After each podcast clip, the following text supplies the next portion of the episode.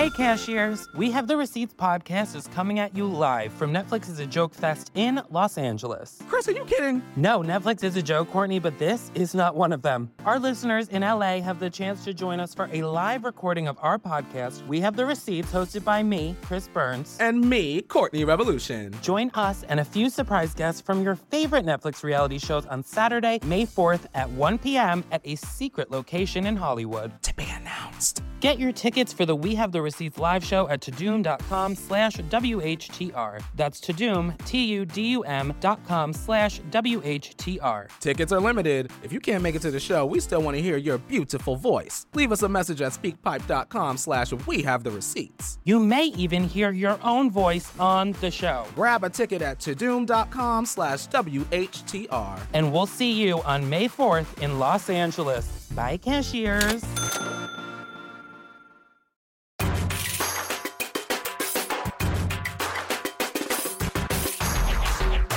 Hi, everyone.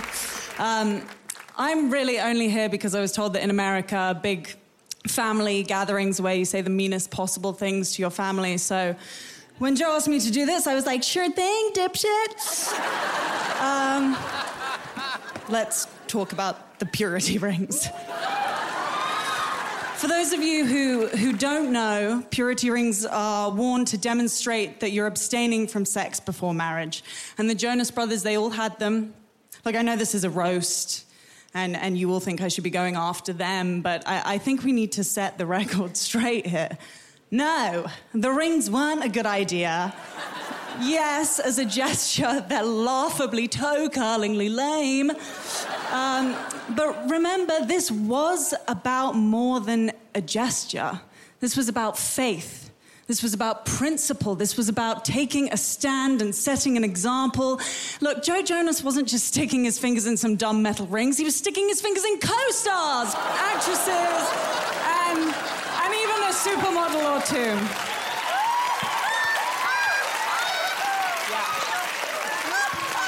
To be honest, Joe and the, the purity ring thing was kind of like a modern day Cinderella. I mean, Joe tried to find a match for his purity rings a few times, but finally, the finger fit me.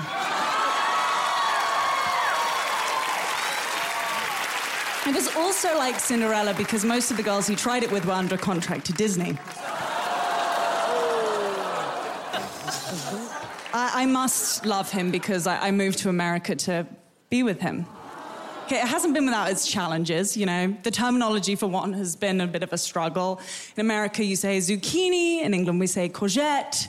In America, the, the bits on the side of the road are called sidewalks. In England, pavements. Interestingly, on this side of the Atlantic, the sequel to Camp Rock was called Camp Rock 2, whereas in England, it was called A Load of Shit. yeah. I said when I started acting that I would never date an actor, and after I saw Camp Rock 2, I knew it was safe to date Joe. Um, getting to know these guys has been the thrill of a lifetime. I mean, Kevin is so wonderful, and Nick is Nick. Um, Joe, I love you so much. What I love about you is that no matter how successful you guys got, you always stayed true to your New Jersey roots. And I know you guys are definitely from New Jersey because you're all sopranos. I mean, I'm kidding, you guys don't have any vocal range, sorry. I really wanted to come and do this because the Jonas Brothers are a great band, despite what every single person you talk to says. I love you guys.